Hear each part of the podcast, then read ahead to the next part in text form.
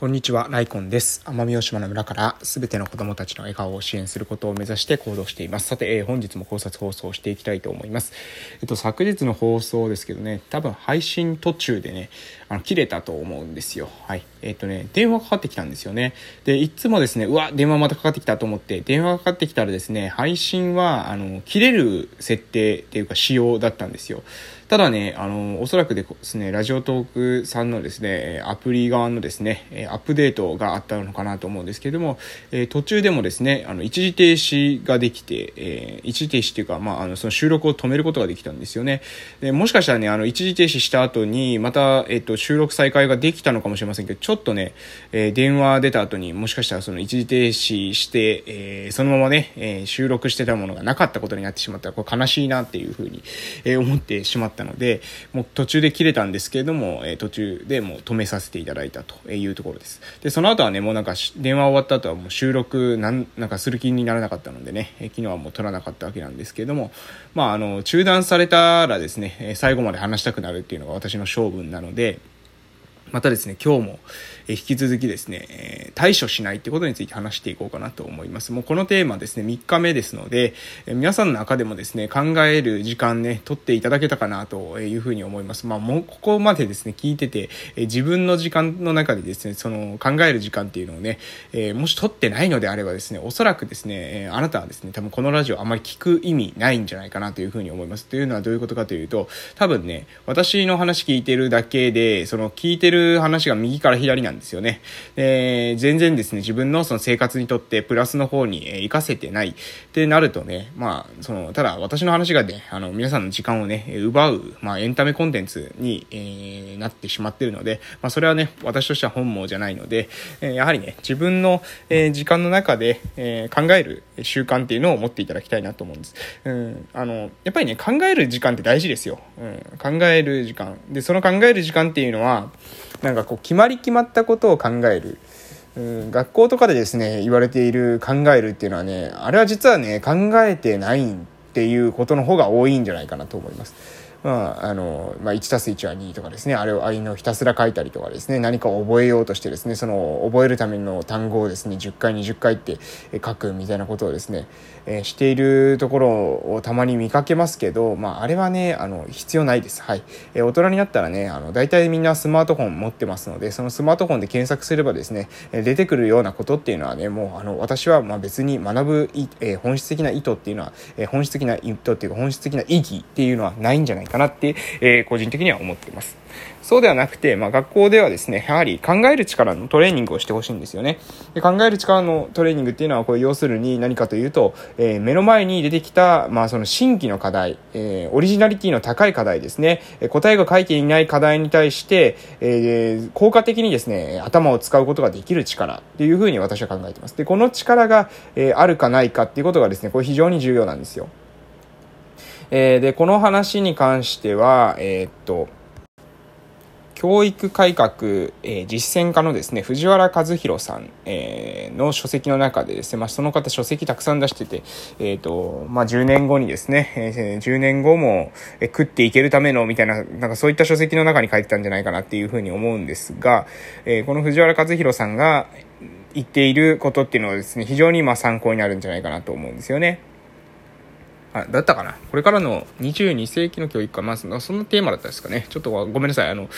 うん、ちょっと混乱してますけども、藤原和弘さんの書籍だったと思います。で、その中で言ってたことなんですけども、えー、国語というのは、えー、本質的にはですね、その国語っていうのは何を学ぶのか、えー、何を学ぶことが21世紀、えー、22世紀、21世紀か、まあ、21世紀でも22世紀でもいいです。まあ、これから先、えー、現代、そして未来においてですね、重要なのかっていう時に、国語っていうのは、まあ、漢字の形を覚えたりですね、えそういったことが重要なわけではないよと。え国語の本質的な力っていうのは、えコミュニニケーション能力であるっていうふうに言ってたんですよ。で、その他にも算数というのは、えー、まあ、計算をですね、えー、何ですか、できるだけ早くするみたいなことではないんだよと。それだったら計算機で、えー、代用できることなので、えー、算数に求められている、まあ、数学算数ですね、に求められている本質的なですね、人間的な力の向上というのは、え論理的思考能力、え要するにロジカルシンキングですね。このロジカルシンキングの向上が重要であるっていうことを言ってたんですよね。で、その他にも、まあ、理科であったらシミュレーション能力。シミュレーションというのは、まあ、現実にですね、えー、何か、えー、実際に行動を起こす前に、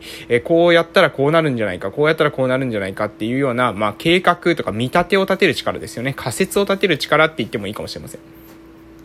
シミュレーションして、えー、実際に、えー、実行に移すと。そのシミュレーション、計画を立てるための、えー、実験的な取り組み。これがおこ、え、これの脳が、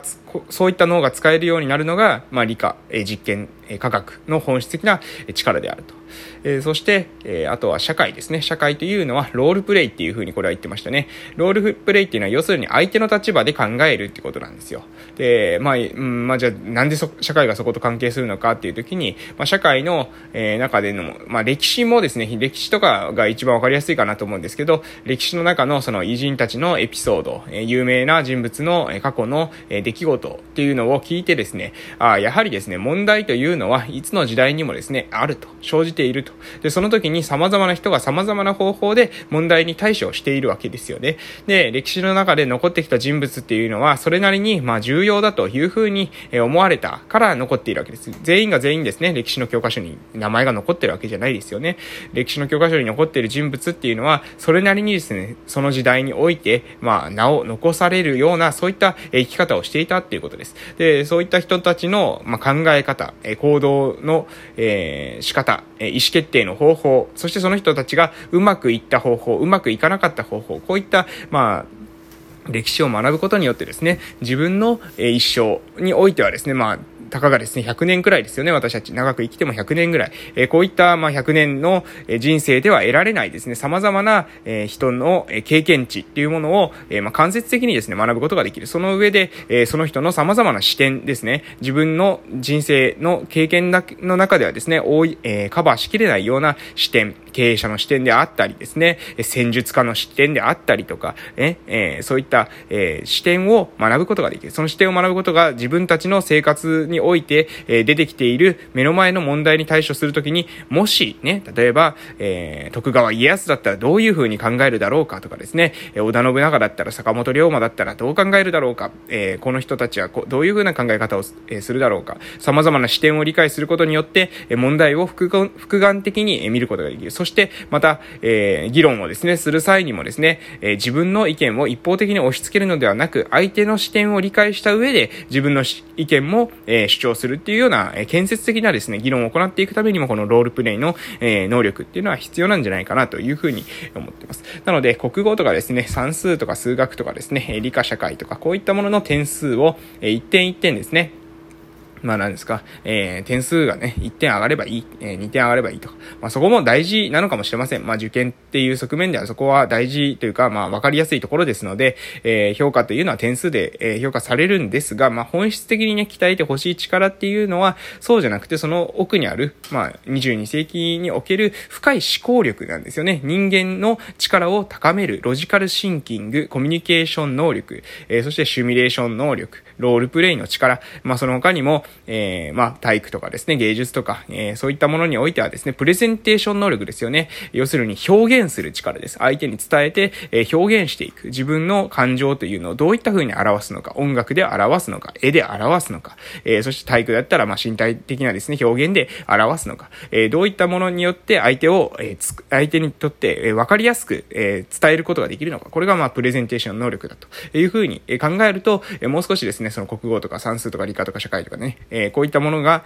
に対するですね、えー、これって必要なのか必要じゃないのか、まあ、必ず言いますよね。算数なんてね、知ってても意味がないとかですね、歴史なんてね、俺は過去にはこだわらないとかですね、えー、俺は日本で住んでいくんだから英語なんかいらない。まあまあ私もですね、英語ができるわけじゃないので、そこに対して強くは言えないわけなんですけれども、でもね、えー、やはりその表面的なところではなくてね、その本質的なところですよね。まあ確かに、えー、y イコール ax とかですね、ax プラス b みたいなですね、こういったもの、えー、日常生活でですね、大人が使ってるかっていうとですね、使ってないですし、多分ね、その公式の、本質的なね、意味を理解している人も少ないかもしれません。まあ、機械的にですね、公式に当てはめて、今ですね、まあ、例えば、